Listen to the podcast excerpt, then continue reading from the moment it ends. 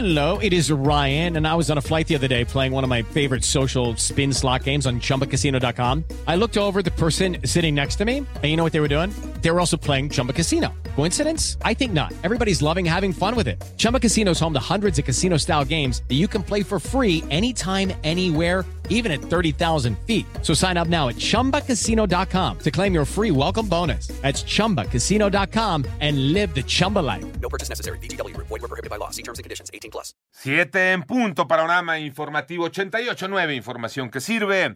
Yo soy Alejandro Villalbazo en el Twitter, arroba Villalbazo13. Es viernes 31 de julio, Iñaki Manero. ¿Cómo estás, Iñaki? ¿Cómo estás, Alex Villalbazo? Alex Cervantes, amigos de la República Mexicana, viernesito, 7 con 1. La cifra de muertes a nivel mundial por COVID-19 llegó a 671.983. Además, la cifra global de decesos por COVID-19 es de 17.238.832. Eh, la, casa de, la, perdón, la tasa de casos COVID-19, 17.238.832 con una tasa de recuperación del 94%, que son 10.937.771 pacientes. Ahora sí.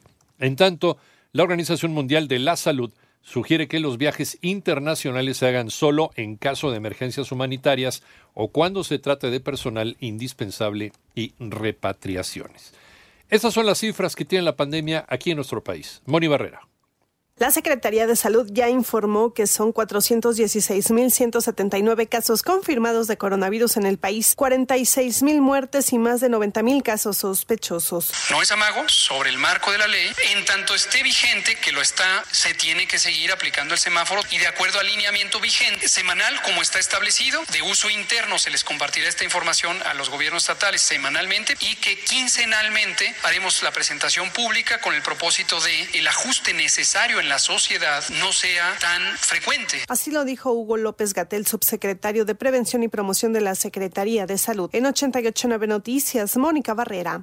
Puedes consultar más acerca de este y otros temas. Por favor, visita nuestra página 889noticias.mx. En el panorama nacional, César Duarte, ex gobernador de Chihuahua, seguirá detenido en Miami, Florida, luego que una jueza estadounidense no tomó decisión alguna en el juicio sobre darle la libertad bajo fianza. En tanto, en cumplimiento al ordenado por los jueces, ayer fue colocado a Emilio L., exdirector de Pemex, un localizador satelital en el tobillo.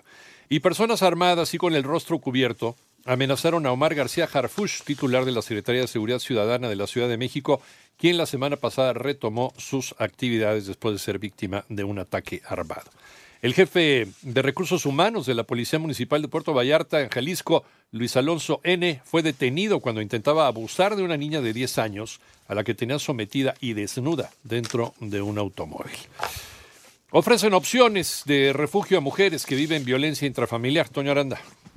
En respuesta al aumento de la violencia intrafamiliar generado en el contexto del COVID-19, se anunció la puesta en marcha de la primera fase de un plan de alojamiento seguro y gratuito en hoteles para mujeres y sus hijos víctimas de violencia, mientras se estudian sus casos y se localizan diferentes redes de apoyo o refugios. Este esfuerzo es producto del trabajo conjunto entre el Fondo de las Naciones Unidas para la Infancia, UNICEF, la iniciativa privada y diversas instituciones del gobierno federal. Por medio de un comunicado, la UNICEF México indicó que de enero a junio de 2020, periodo afectado por las medidas de distanciamiento social, las llamadas de emergencia al 911 por incidentes relacionados con violencia contra la mujer aumentaron 45.8%, sumando más de 130 mil casos. En esta primera fase de la iniciativa se capacitará al personal de los hoteles y las instituciones para perfeccionar los protocolos de seguridad, canalización de los casos y acompañamiento. Para 88.9 Noticias, Antonio Landa.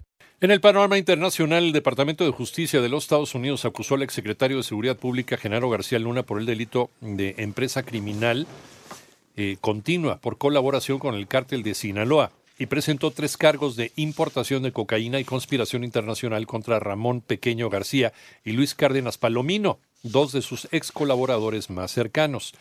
En tanto, cuando faltan 95 días para las elecciones en los Estados Unidos, el presidente Donald Trump que aspira a la reelección, sugirió postergarlas, argumentando que el uso del voto por correo hará de estos comicios los más fraudulentos en la historia y le reviraron los demócratas. Eso por ley no se puede, señor presidente. Y en su avance por el Caribe, hacia el noroeste, Isaías se ha transformado anoche en un huracán con vientos máximos sostenidos de cerca de 130 kilómetros por hora.